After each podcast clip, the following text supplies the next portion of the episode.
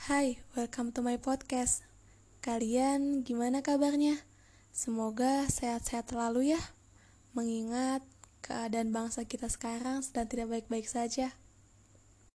Pada podcast kali ini, aku bakal ngebahas tentang satu perasaan yang sering aku alami, yang sering aku rasakan, dan ternyata bukan cuma aku aja, teman-temanku juga sering mengalami hal ini yaitu bimbang terhadap cinta. aku memang bukan pakar cinta.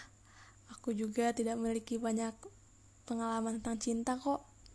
Tapi perasaan ini tuh selalu mengiringi kita gak sih?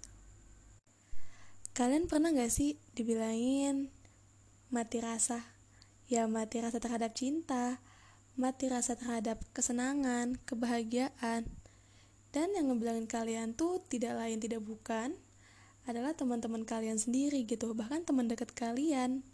Karena ngelihat kalian tuh ramah ke semua orang, ramah ke semua cowok, baik ke semua orang, ke semua teman, bahkan orang yang baru kalian kenal aja kan bisa langsung ramah dan baik. Kalau aku sih pernah banget. Tapi yang aku rasain tuh sebenarnya gak mati rasa aku juga punya rasa gitu. Aku juga ngerasain baper ngerasain deg-degan. Tapi aku memilih untuk tidak menyelam lebih dalam ke perasaan baper itu. Karena fokus aku sekarang bukan ke arah situ. Kita mengatakan nanti bukan karena kita nggak mau kan ya?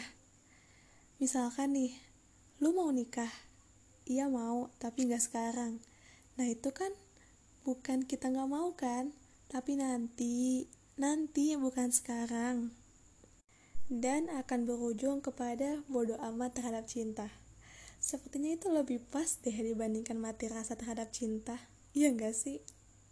Karena menurut psikologi, mati rasa adalah di mana kondisi seseorang mengalami kehilangan minat terhadap aktivitas yang dulu dia sukai menjadi tidak suka. Jadi, lebih tepatnya apa nih? Mati rasa terhadap cinta, bodoh amat terhadap cinta, atau memilih dalam cinta?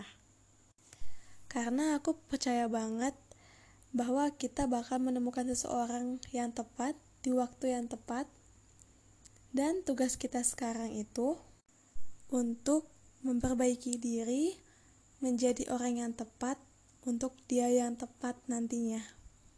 Buat teman-teman yang bimbang karena cinta, gak apa-apa, itu normal kok.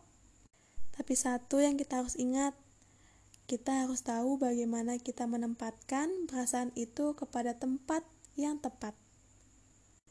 Jadi buat kalian yang suka dibilangin mati rasa terhadap cinta sama teman kalian, gak usah terlalu sedih ya, gak usah terlalu dipikirin, karena sebenarnya kita cuma memilih dalam cinta untuk menjadi yang tepat dengan seseorang yang tepat. So, enough for today. See you my next podcast and see you next time.